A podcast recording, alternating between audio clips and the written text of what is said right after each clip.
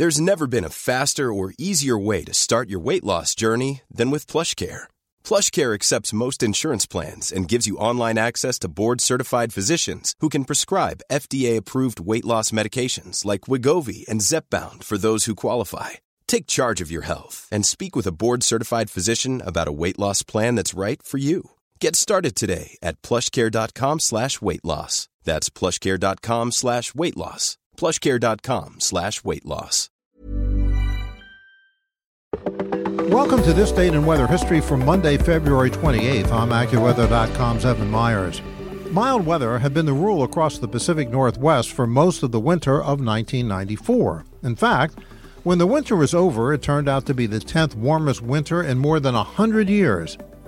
But in the latter days of February, an Arctic air mass that had been building up across the Yukon began to slide southward. By the morning of February 28, 1994, it had settled over Washington, Oregon, and Idaho. Record cold gripped the region.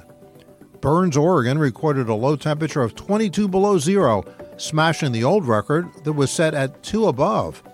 In Pocatello, Idaho, the mercury reached 17 below, another record. The cold did linger on for a few more days, but that was to be the last bitter blast of cold weather in that warm winter of 1994. And that's what happened on February 28th. Be sure to tune in tomorrow for a brand new episode and find out what happened on this date in weather history.